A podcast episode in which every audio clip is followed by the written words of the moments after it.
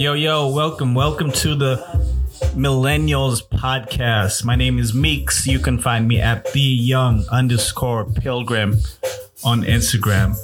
We're going to be discussing everything that implicates young people today. So thanks for joining, and we hope that you enjoy.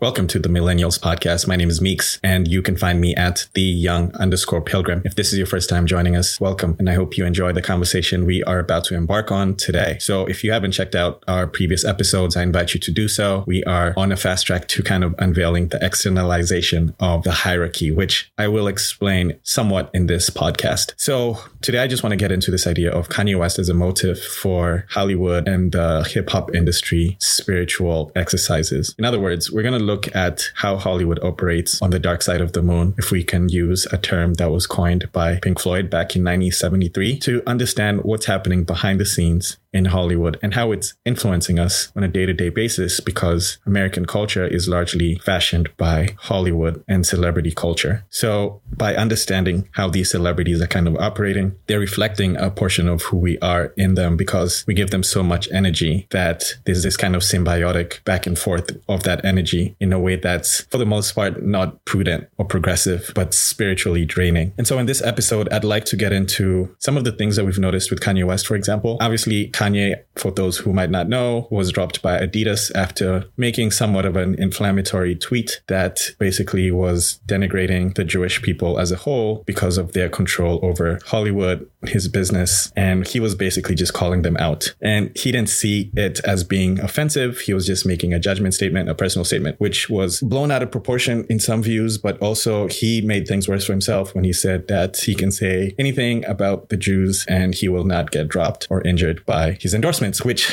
turned out to be false. Uh, he was dropped the very next day by Adidas, and Dave Chappelle does a good job on SNL showing how that kind of worked out to his disadvantage. In any event, Kanye is an interesting guy because we followed him through his career, and he has this kind of up and down situation. Some may say he's bipolar, but he doesn't think so. He's just very high octane, right? Passionate about his craft and his multiple projects and his businesses. I mean, I would venture to say that Kanye West is highly intelligent and might be on some spectrum, but he's highly intelligent and is keenly aware about what he's doing most of the time. So as we evaluate his kind of career here and his crash, let's give him some grace and let's try and see it from a perspective that maybe we don't have the inside view of. And he's somewhat trying to show us that inside view of the industry, which DMX is quoted saying on HBO some years ago, RIP DMX. Okay. So Kanye basically is kind of, I think in Jaguar Wright's characterization of him, he's having buyer's remorse. It's kind of like when you get into a program and you don't necessarily know what it's all about, but you like the perks you get cars, you get flashy rings and chains and all this stuff. This is kind of like what people are attracted to going into into Hollywood and into the entertainment industry. And so Kanye was kind of drawn by that whole lifestyle. Clearly, he wants to be famous. He wants to be acknowledged. And to some extent, when you come from a situation where you don't get that much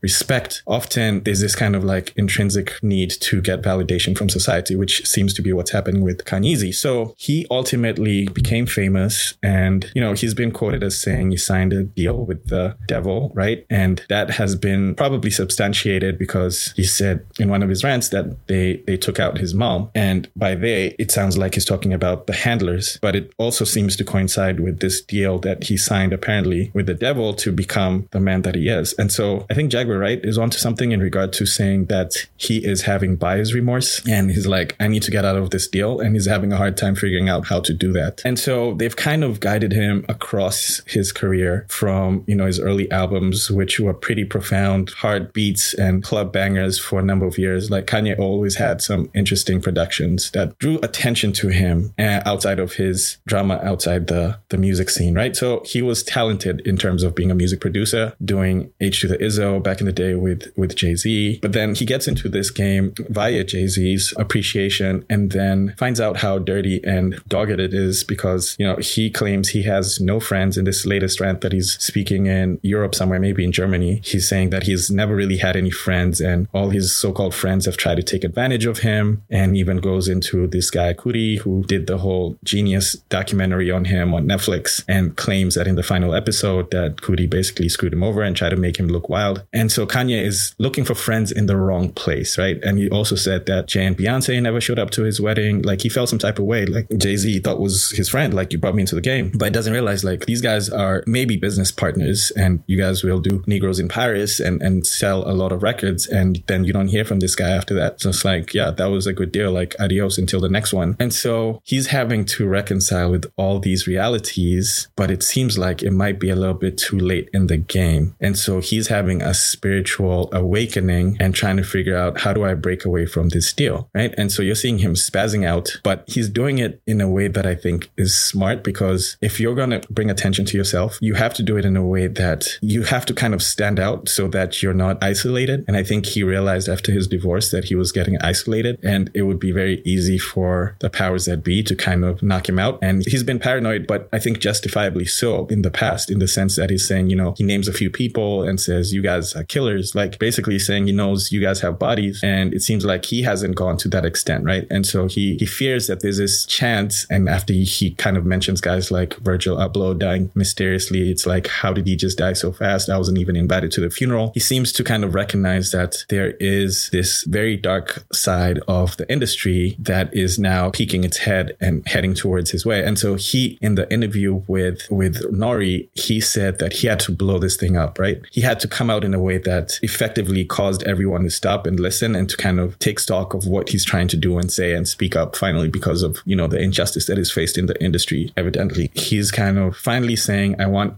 of this deal. And it's going to be interesting to see if he can remove himself. My understanding is he has a record that's coming out soon here, but I'm not necessarily sure if that's an independent record or where he's going with it. I will say that this last rant that he had in uh, Europe, not sure if it was in Germany, but but he was wearing, you know, the German gear, which by the way was super fresh. I think it was like the black German tracksuit, and he had the German Bundesliga like badge or logo. It looked really dope. And he's in the middle of this room and he's just talking to all these people and keeping it very, very honest with them about what he thinks about the industry. And so this one time he says or goes into this idea of the hierarchy. And this is how you can tell like he is actually trying to expose what he knows about the industry and its nefarious ways. And he goes into this idea of the hierarchy of Hollywood and he starts by saying, first is God and then underneath there's, you know, these uh, Roman families that have existed for a long time. Maybe talking about the Medici dynasty. And then underneath them is the church, which is the Vatican, basically, he, he exposes, which is legit, right? Because for those of us or you who are Bible scholars know the role that the Vatican and especially the Jesuits play in global economies and global history and global politics. They've been known to actually play a very significant role in all the above, including what is known commonly as Jesuit theater. So they're heavily embedded in movies and in music. And therefore, Kanye West is telling us that, dude, like, I know, like, the Vatican is actually behind this. And now that we have, you know, a pope that is a Jesuit, there's significant concern that, you know, everything has kind of come to a head here because then now you have two black popes rather than just one. And that indicates that there's been a complete takeover of Catholicism. And, you know, there's always been a battle in Catholicism in terms of the conservatives since the Second Vatican Council in the 1960s with John Paul 23. There's always been this push and pull between between, you know, the Vatican, the traditionalists, the cardinals who actually want to uphold, you know, the traditional values of abortion, for example, was not a good thing. It was definitely not endorsed by the church, right? But other forms and aspects or places within the hierarchy were promoting it. And that's a whole nother story that we can go into later. But be it as it may, Kanye is identifying some of these major players in the industry. And then, of course, he goes into this idea of like, there's the Jewish handlers in Hollywood that basically are the ones determining how things should operate on a day to day basis.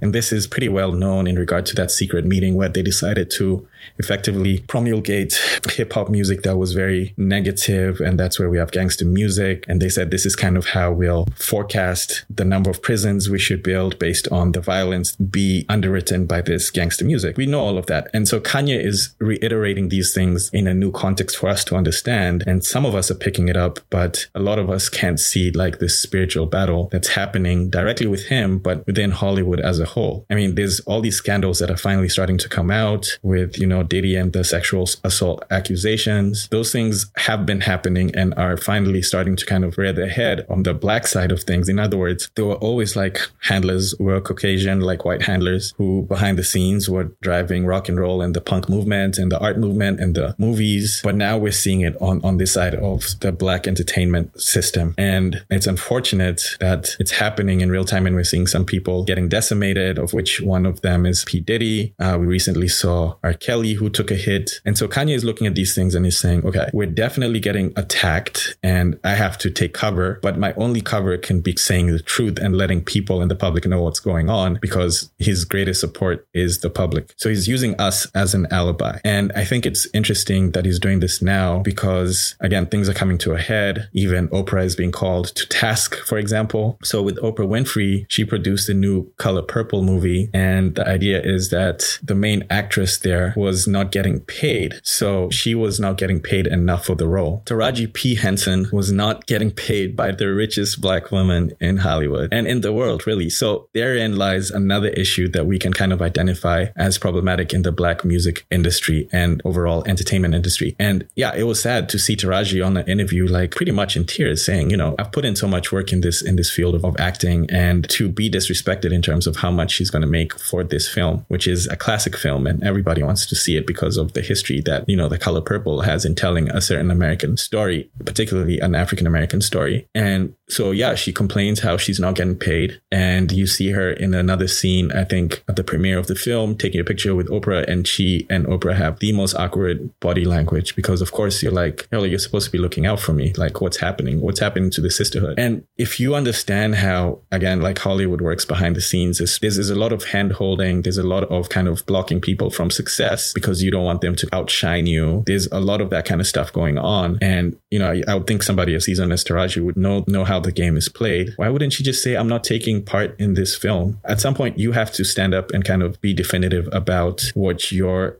value is. And I don't think that, you know, who the person is, even if it's Oprah Winfrey, you have to be assertive and say, you know, I would really like to play this role, but, you know, you have to respect me in terms of compensation. And some people might think it's difficult to do that because these handlers have so much leverage. It might be the fact or the case that Taraji might have a difficult time finding work after that. And Mo'Nique, the comedian, has told us as much that she was basically blacklisted. And by the way, she got paid pennies for a movie, which I think was Oscar nominated back in the day. And she was an amazing amazing actress in that movie. So you have to consider these things. And just going back to Oprah, it's funny that I don't know if it's funny, but it's interesting to even notice now that she was giving a talk the other day to a group of people and some of the most random things are starting to happen, right? And so she's giving a talk in front of this huge crowd. She's on stage and it's kind of dark, but the camera is panning on her speaking. And then somebody took video and kind of zoomed in behind her and noticed, you know, some red eyes in the cut or something as she was giving the speech. And a few seconds later, later, um, she gets knocked over her head and falls on stage by what seems to be like an invisible entity. It's like she just got pushed over and fell on stage. And she basically picks up herself and says, you know, something about her shoes or something like you can't wear these kind of shoes to these events or something to that effect. You know, some somebody might chalk that off as being, you know, random. Yes, people do fall down and we've seen it in various incidences, including models and that sort of thing. But you have to see this video. Um, encourage you to go look it up if they still have it up somewhere, um, perhaps on TikTok. And she literally just looks like she was knocked over. And again, there is a spiritual aspect of what's happening in Hollywood that's coming to fruition, which I call the externalization of the hierarchy, which in effect is the spirits that these guys have kind of hearkened to for support and for guidance and for their wealth and their fame. Those spirits are finally coming back home to roost. They're coming back for, for, you know, their part of the deal. And I'm not sure what kind of deals these folks made, but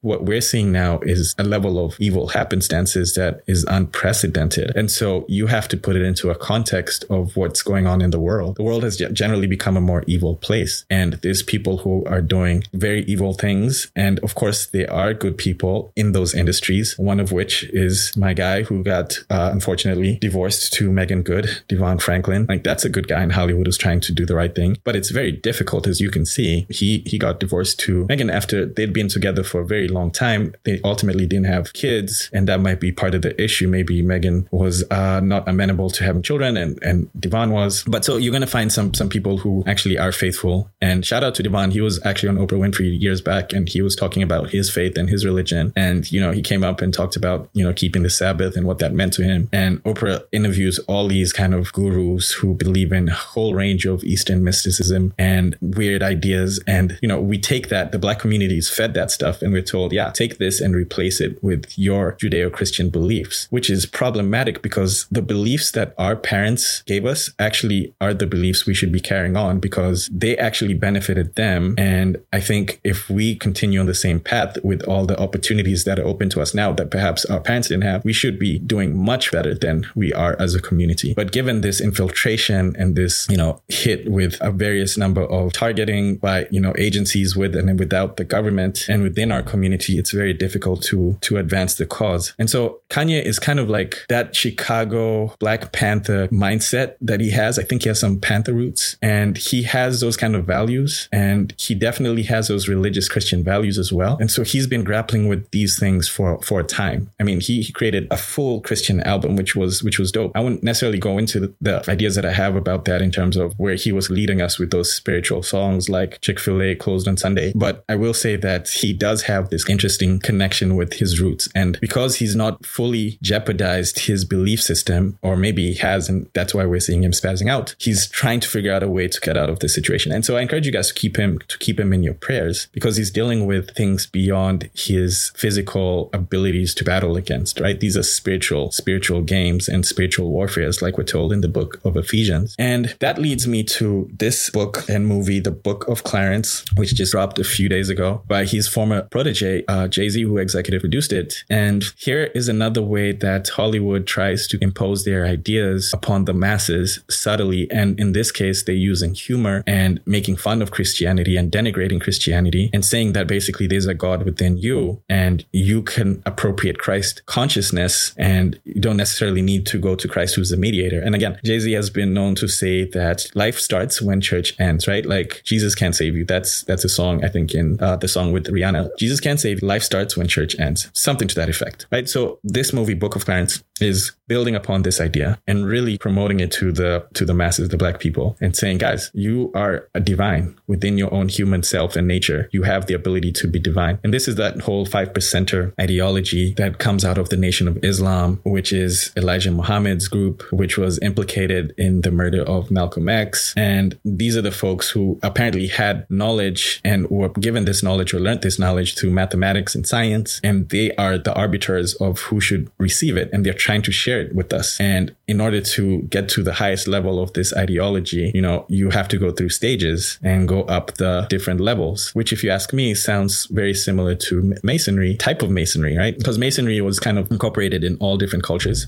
across the world. You can go to Egypt, Africa, anywhere in the world, there's a level of masonry as this way of a hierarchical system that apparently is leading you towards the full knowledge of all things. And so these guys are promoting this idea in that movie. And, you know, the director, who by the way is Seal's brother, apparently, Jeymes Samuel says that this movie isn't about Christ. It's effectively about the Christ in you. You are like Christ. You are, have the propensity to be God. And that's from the Christian perspective is blasphemous because we know that if we can't impede or stop our death, by definition, that means that we're not a divine creature. That's just simple mathematics, since that's kind of like their MO. But this is what they're promoting and trying to make light of this whole idea of Christianity. And this is a major flaw because a lot of people are being drawn into this whole idea of, you know, peace to the gods. I see the God in you. You see the God in me. And even Christians are kind of appropriating this language into their music. I mean, if you think about that Mary Mary song, it's kind of like saying the same thing. It's like, I see the God in you. You see the God in me. It's the God in me, right? It's that same language that it's very subtle, but it's really trying to make a larger case about our divinity and our relationship with God and Jesus Christ. And we've heard Kirk Franklin even make some very controversial statements about this, you know, the lion and the lamb and the beast and how that the lamb will bow down the beast, which is a reversal of what the Bible says because the lamb is Jesus Christ. And ultimately the lamb is the one that gets sacrificed for the cause of humanity, but also is resurrected and becomes the savior and is actually worshiped by the beast and all of humanity in the grand scheme of things. But, you know, in Gnosticism, they switch things around where good is evil and evil is good. So you have to be very careful about that. And so we're seeing this 5% ideology coming through this movie. And we're also seeing traces of it in the Jewish space known as Kabbalah. It's kind of the same language, this divinity within you. We see it also in other Eastern traditions. And, you know, yoga is trying to get you to the point of nirvana. All these traditions are trying to kind of get to salvation or get to this point of enlightenment meant by their own works, which in reality and biblically speaking is just not possible because our works are like filthy rags, the Bible says. And even Solomon, who tried, the wisest man that ever lived, he tried in his own works to appropriate these material things to give him the happiness and the contentment that he thought he could get by his own strength. And it was to no avail. He said all of these things are vanity. And yet Hollywood and these folks are trying to kind of promote these ideas. And they're getting the help from government agencies who are basically there's a bunch of plants in the industry who are being used to set up people in various situations, as well as to also promote this way of doing business and these ideologies. And ultimately, what they're trying to do is prepare us for this great deception that's about to come upon the world. There's this huge great reset that they are preparing us for, and they want us to be spiritually ready for Vault. Christ that they want us to kind of embrace when that time comes. And so these are just steps in, in terms of preparing us and maturing our brains to kind of accept these things now and using these famous people in Hollywood to do that for them. And so Kanye West is a very interesting guy. And I thought I'd come out here and just talk about what I've noticed about him in the last few weeks and months. And we shouldn't discount him as being crazy. That's the most useless term I would use for a guy like Kanye West. He's very well aware of what he's doing. And if you listen in between the lines, you might get a sense of the struggles that he has to overcome. And so let's give him as well as all the people that I've mentioned here some grace because we don't know what conditions led them to where they are, but we know that their works are not necessarily kosher. So by their works is kind of like what we have to determine if they're the right type of person to support and to follow. So just be cautious about who you follow. Like you can check them out, but just have an open mind and understand that these guys have a way of delivering messages that might not might not conform to your ways of looking at the world or the biblical way of looking at the world. Therefore, wrapping this up, I encourage you to give Kanye a chance. Let's revisit what is going on with him and most certainly let's keep him in our prayers and also encourage you to go back and see what are some of the things in your life that you need to kind of tighten up and spiritually make yourself ready or at least have some firm understanding of your spiritual life and what you're called to to be in this world as a human as a spiritual human being as a christian in my opinion human. What is your calling? And make that election sure you know. If you if you have any questions or you have any thoughts i'd be happy to hear them. You can leave your comments down in the text box below. But i hope this has been helpful and i look forward to having future conversations about kanye west and hollywood. But until next time, adios, cabron. Yo, yo, welcome. Welcome to the Millennials Podcast. My name is Meeks. You can find me at the young underscore pilgrim on Instagram. We're going to be discussing everything that implicates young people today. So thanks for joining, and we hope that you enjoy.